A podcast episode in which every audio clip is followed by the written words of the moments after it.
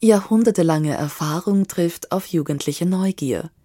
Die Med-Uni Wien feiert 2024 ihr 20-jähriges Bestehen als eigenständige Universität. Hörgang Med Uni Wien, der Podcast von Springer Medizin gemeinsam mit der Med Uni Wien und ich begrüße Sie zu einer neuen Folge des Hörgangs MedUni Wien, eine Kooperation zwischen der Medizinischen Universität Wien und dem Springer Verlag. Eines von neun Babys kommt zu früh auf die Welt und dann auch nach Hause. Doch noch wissen die überraschten Eltern nicht, was da alles auf sie zukommt. Noch sind sie umgeben von fremden Ärzten und Pflegern und auch von vielen technischen Geräten. Nur gut, dass an der Med-Uni Wien, AKH Wien, besonderes Augenmerk auf diese vulnerablen kleinen Patienten gelegt wird. Hier legt man etwa auf den Hautkontakt mit den Eltern großen Wert. Darüber und über den speziellen Betreuungsbedarf und die Nachsorge, die oft einige Jahre dauern kann, spricht Wissenschaftsjournalistin Marlene Nowotny unter anderem mit Sophia Brandstetter, der ärztlichen Leiterin der Frühgeborenenambulanz und mit Astrid Holubowski, Leiterin der neonatologischen Intermediate Care Station an der Med-Uni Wien. Frau Dr. Brandstetter, Sie sind ärztliche Leiterin der Nachsorgeambulanz für Frühgeborene und Risikokinder der Med-Uni Wien am Wiener AKH. Hier kommen jedes Jahr 200 Kinder zu früh zur Welt. Wann spricht man denn von Frühgeborenen? Welchen medizinischen Betreuungsbedarf gibt es da nach der Geburt? Ja, als Frühgeburt ist definiert alle Kinder, die unter der 37. Schwangerschaftswoche geboren werden.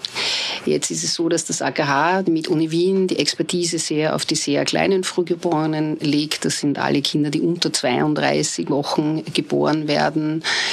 Das sind auch die, auf die wir besonderes Augenmerk legen.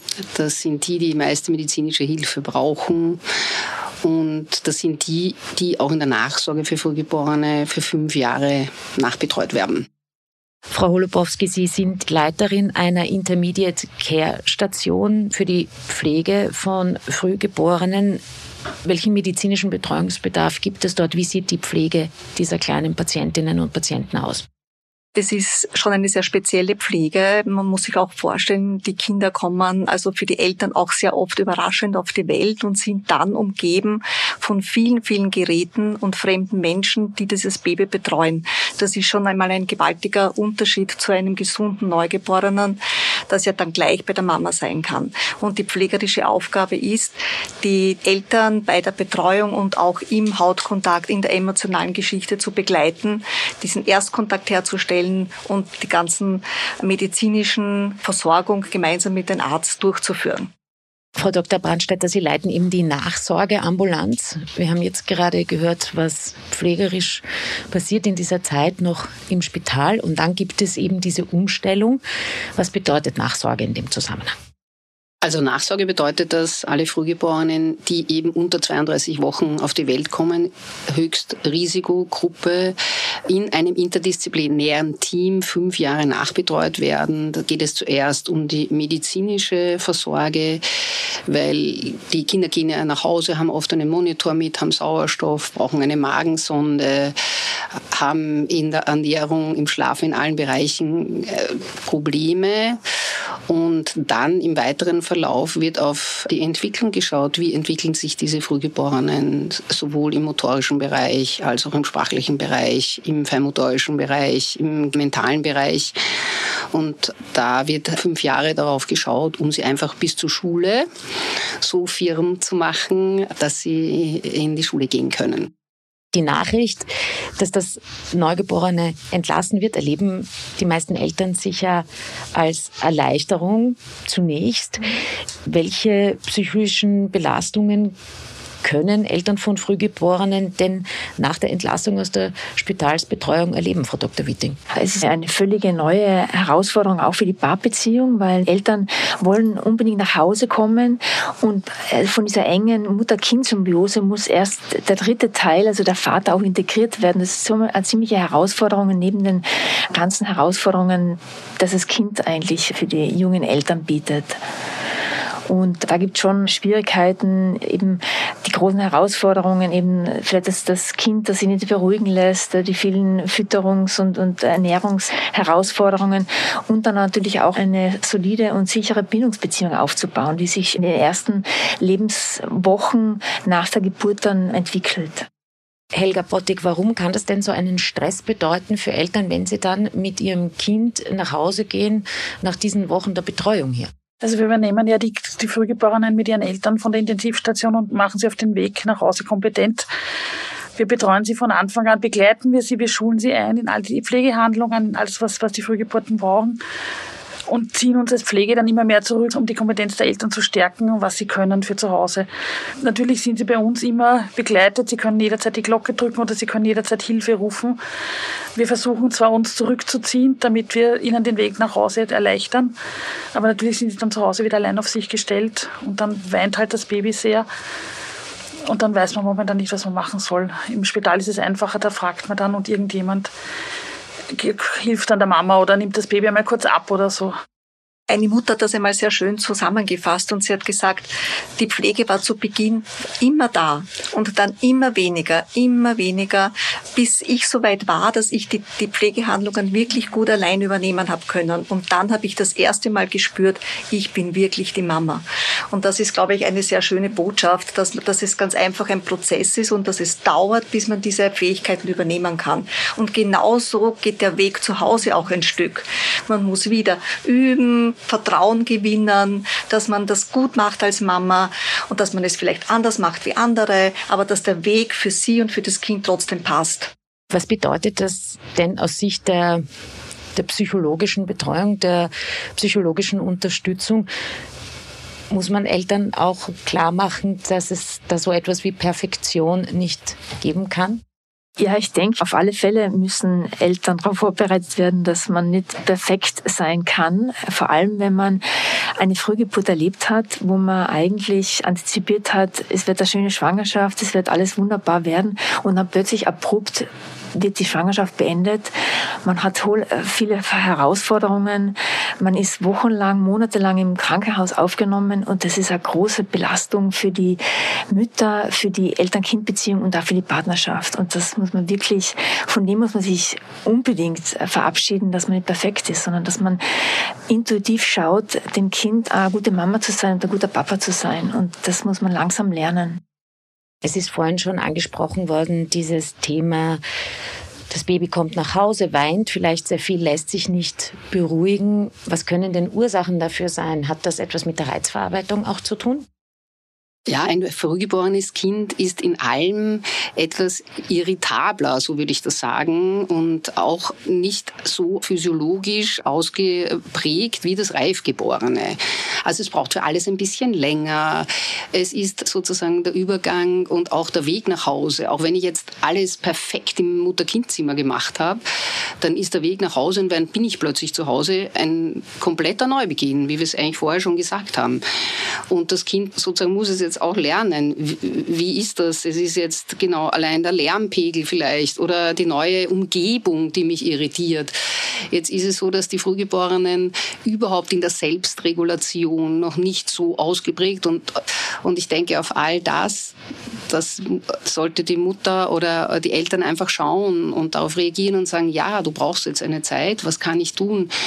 Ich kann natürlich am Anfang, ich glaube, das sagt ihr auch immer, finde ich ganz gut, dass man einfach schaut, dass man ein bisschen Licht brennen lässt, ja, wenn ich nach Hause komme und vielleicht ein bisschen Radio aufdreht, weil die IMC-Stationen, das ist nie ganz leise.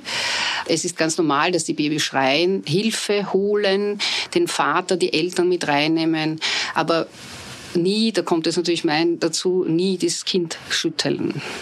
Und das sich einfach immer ins Bewusstsein nehmen, das ist so meine wirklich dringliche Aufgabe. Und das möchte ich einfach immer sagen. Es ist so, dass man manchmal überfordert ist, was heißt manchmal oft.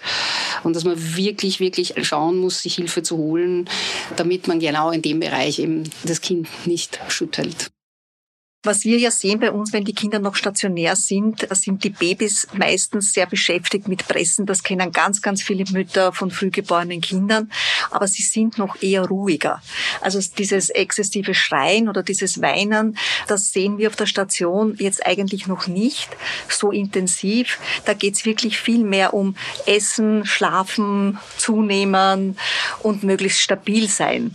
Und dann kommt schon der Schritt nach Hause, wo sie dann sich auch anfangen zu benehmen wie neugeborene Kinder, wo wir wissen, dass das Schreiverhalten in den ersten sechs Wochen auch physiologisch zunimmt. Und das ist etwas, was für frühgeborene Mütter oder Familien dann manchmal auch wirklich irritierend ist, weil sie waren so lange leise. Ja? Und auf einmal werden sie lauter und machen eigentlich schon ein Stück das, was andere Babys auch machen. Und da geht es schon auch dann darum, und das, das sagen wir ihnen auch und zeigen wir ihnen, dass man das Kind wieder in den Hautkontakt nimmt, dass man es haltet, dass man es tragt, dass man es stillt, dass man möglichst dieses Repertoire wirklich gut ausschöpft. Und wenn es wirklich nicht mehr geht, dann gibt es auch den Tipp, dass man das Kind ganz einfach ablegt. Ja, wenn man sagt, man ist schon so an der Grenze, ablegen, hinausgehen vor die Tür, einmal tief durchatmen und dann wieder das Kind nehmen. Wobei das, muss ich jetzt noch dazu sagen, das sichere Ablegen wichtig ist. Das kann auch am Boden auf einer Decke sein, ja, also nicht irgendwo unbeaufsichtigt auf irgendeiner Höhe liegen lassen. Jetzt ist ja das Schlafverhalten für alle Eltern von Neugeborenen ein Thema. Welche speziellen Herausforderungen gibt es denn da bei Frühgeborenen, beziehungsweise welche Empfehlungen haben Sie da für Eltern, wenn es ums Thema Schlaf geht? Wir legen die Kinder ja sehr schnell in ein Beistellbett, damit sie bei der Mama nachschlafen können. Oder empfehlen auch den Eltern, dass sie, also gerade die Mütter, die bei uns mit aufgenommen sind, dass sie das Baby zu sich einfach nehmen und dann wieder in den Hautkontakt bringen. Und eigentlich, weil die Idee auch dahinter ist, das Kind ist ja noch nicht auf der Welt, das wäre ja auch bei der Mama. Also wir versuchen wirklich den Hautkontakt zu fördern und somit das Kind dann zu beruhigen. Ja, weil ich muss sagen, jetzt, wenn Sie nach Hause kommen, die Eltern mit ihrem Frühgeborenen, sind wir, dann sind Sie, und jetzt kommen wir ein bisschen zu, ja ungefähr am errechneten Geburtstermin. Da kommt also dieses Neugeborene und das Verhalten, wie wir wissen, Sie schreien, essen, da, da, dazu. Man muss aber trotzdem wissen, glaube ich, dass Frühgeborene einfach eine schlechtere Anpassungsfähigkeit haben und eine höhere Irritierbarkeit haben und deswegen etwas länger brauchen, um diesen Tag-Nacht-Rhythmus und vor allem diesen Schlafrhythmus zu bekommen. Und ich denke, das ist auch wichtig, einfach zu wissen, ja, weil dann haben ganz praktisch gesehen, die kommen nach Hause, in ihrem Freundeskreis gibt es auch Neugeborene und alle schlafen schon durch, nur mein Kind nicht. Ja, und dass man einfach sich das bewusst macht, dass man da einfach viel Geduld braucht und einfach auch auf die Zeichen sozusagen, auf diese, sind wir immer wieder auf das Verhaltenszeichen vom Baby schaut. Was wurde mir da gesagt? Ein bisschen schauen aufs Kind, nicht dann das Kind jetzt durchfüttern, ja, oder permanent ihm eine Nahrung geben, sondern sagen, schauen, dass ein bisschen ein Rhythmus kommt, und das wird schon. Ich glaube, das ist diese Geduld, die man braucht und die man wahrscheinlich wenig hat, wenn man natürlich schon ziemlich ausgepowert ist, jetzt von der emotionalen, psychischen psychischen Seite. Das Thema Ernährung, das Thema Füttern ist jetzt schon ein paar Mal vorgekommen. Welche Besonderheiten gibt es denn da beim Füttern? Was kann denn da zu Hause besonders herausfordernd sein und gibt es da Empfehlungen? Also wir versuchen unsere frühgeborenen Kinder so vorzubereiten, dass sie im Grunde in den meisten Fällen gestillt nach Hause gehen. Also wir haben die Möglichkeit, die Mamas mit aufzunehmen und somit gestillt nach Hause zu kriegen und sie so aufs Essen vorzubereiten, dass sie, dass sie halt Libitum trinken. Das heißt, das heißt, das Baby meldet sich, die Mama sieht und es trinkt, wann es darf. Und damit versuchen wir diesen Fütterungsstress, den dann oft die Frühgeburten haben oder die Eltern der Frühgeborenen haben, dass sie nach drei Stunden aufschreiben, wie viel Menge sie trinken und es so geht, dass, sie, dass wir auch nicht mehr wiegen, die Kinder, wie viel sie getrunken haben, sondern wirklich täglich nur mal ein Gewicht machen, um den Müttern diesen Stress zu nehmen, dass das Kind genug trinkt. Also es gibt zuerst, man geht von acht Mahlzeiten aus und dann nimmt man das immer mehr zurück. Und dann schaut man, wie viel trinkt das Kind an der Brust oder von der Flasche und am, am Schluss schaut man gar nicht mehr nach, sondern trinkt, das Kind soll trinken, was es möchte. Für das Saugen und Schlucken braucht es ja auch motorische Fähigkeiten. Was kann denn die Logopädie da beitragen? Es werden die Frühgeborenen alle, solange sie noch im stationären Setting sind, ja sehr viel therapeutisch betreut. Also es kommt eine Logopädin und macht sozusagen eine Kaumuskulatur oder eine Physiotherapeutin. Zumindest gibt es die Möglichkeit dafür. Man muss aber immer wissen einfach, dass Frühgeborene für alles eben länger brauchen, dass sie sozusagen unreifer sind, dass das auch das Essen, jede Mahlzeit länger dauert als bei einem Neugeborenen. Frühgeborene brauchen eben für alles viel länger. Sie werden ja auch deswegen korrigiert gerechnet. Das haben wir jetzt noch gar nicht erwähnt. Die Eltern kennen sich da aber sehr gut aus. Zwei Jahre werden Frühgeborene nach dem errechneten Geburtstermin gerechnet. Das heißt, die Gewichtszunahme und auch die Entwicklungsschritte macht man sozusagen in diesem korrigierten Verlauf und hat damit auch ein bisschen mehr Zeit. Wenn Säuglinge weinen, dann ist das ja immer herausfordernd für Eltern gleich zu erraten, unter Anführungszeichen, ob sie Hunger haben, ob ihnen vielleicht langweilig ist, ob sie schlafen möchten, ob sie vielleicht ein bisschen Bauchweh haben. Ist das vielleicht noch mal herausfordernder für Eltern von Frühgeborenen, auch diese Fähigkeiten zu entwickeln, das Kind zu lesen? Gerade die Entwicklung von elterlicher Feinfühligkeit, das setzt schon einen hohen Grad an Aufmerksamkeit voraus, eben, dass Eltern die Signale richtig interpretieren, weil das ist wieder eine Voraussetzung dann für auf das Kind intuitiv und gut einzugehen und das ist natürlich auch Vorläufer für die Eltern-Kind-Beziehung, ja. Zu sehen, dass wenn ein Kind weint, nicht immer unbedingt das Kind Hunger hat, sondern vielleicht einfach nur gehalten werden will.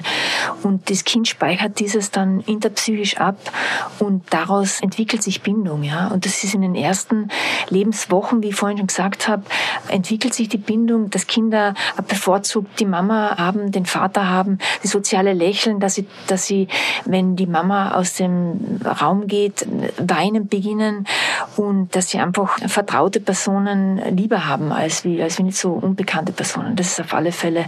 Und man darf wirklich nicht vergessen, an der Station, was die Eltern mitgemacht haben, das nehmen sie natürlich auch mit. Ja, Das ist wirklich, also nicht nur die, unsere Kinder sind früh geboren, sondern auch die Eltern sind früh geboren. Die müssen langsam sich anpassen in eine neue Situation. Und das ist eine große Herausforderung, die unsere Mütter und Väter sehr, sehr großartig leisten. Deswegen versuchen wir auch die Eltern auf der Station in ihrer Kompetenz von Anfang an zu stärken. Und auch wenn die Mama nur eine Kleinigkeit erwähnt und sagt, das Kind schaut halt anders aus, dann wird das auch ernst genommen und man schaut sofort, ob da was ist, weil die Eltern einfach die Experten für ihre Kinder von Anfang an sind und in der Bestärkung auch versucht man den Weg besser zu machen, also ihnen zu erleichtern für nach Hause auch.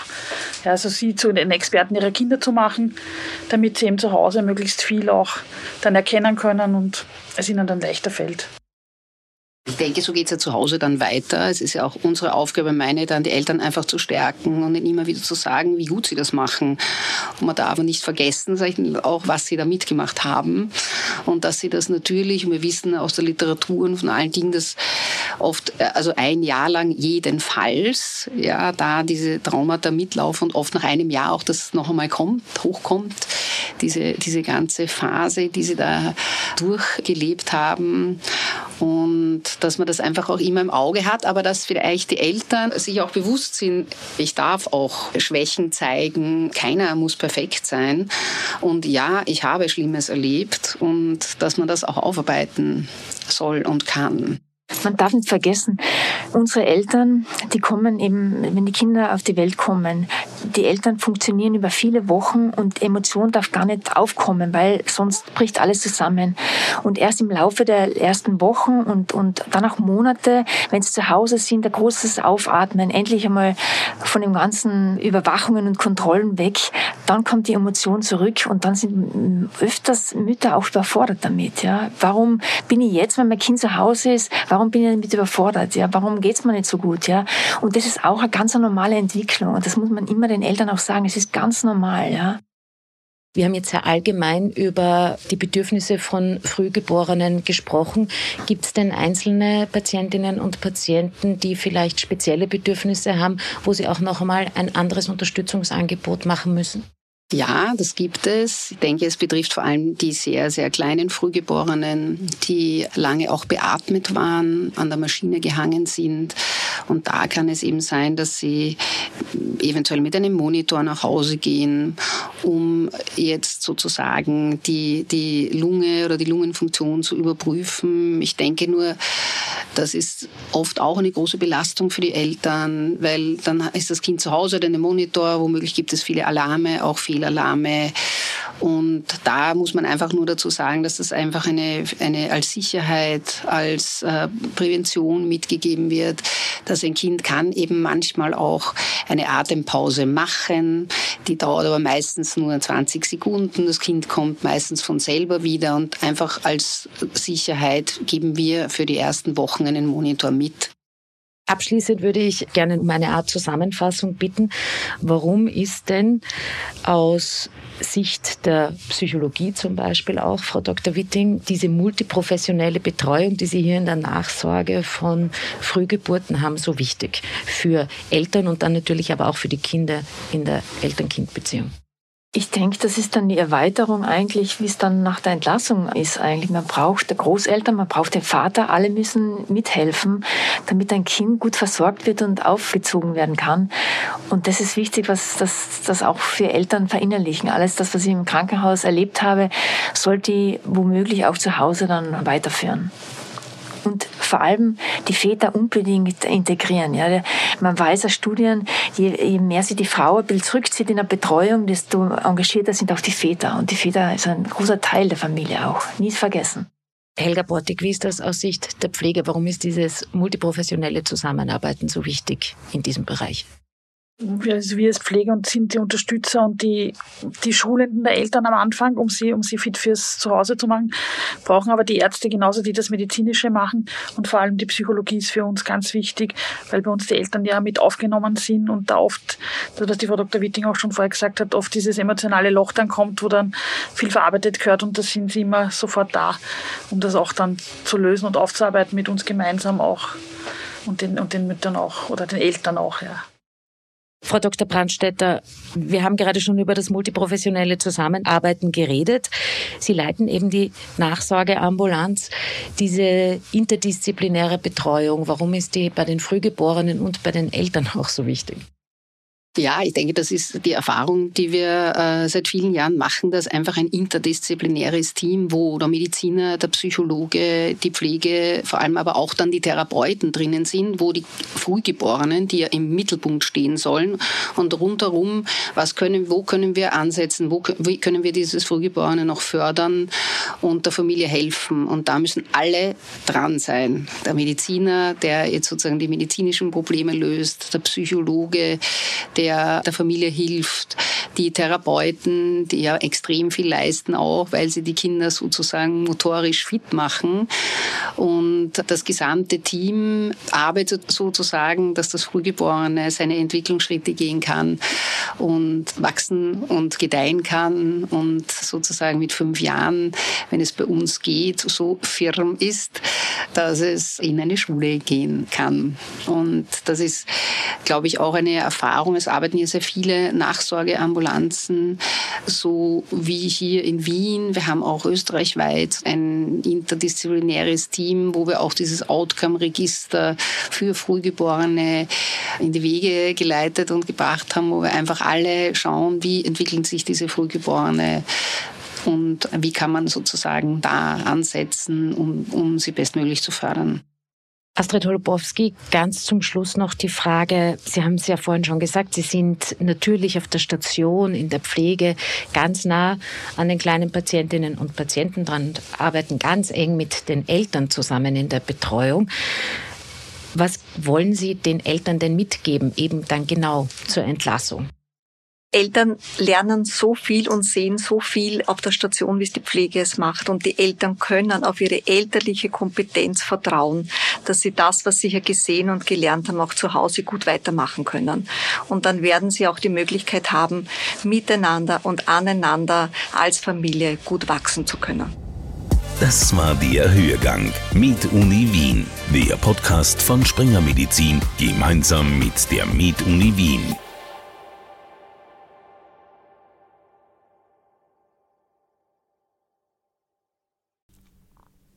Sie wollen keine neue Podcast-Folge mehr verpassen? Dann abonnieren Sie am besten gleich unseren Newsletter. Den Link zur Anmeldung finden Sie in der Folgenbeschreibung.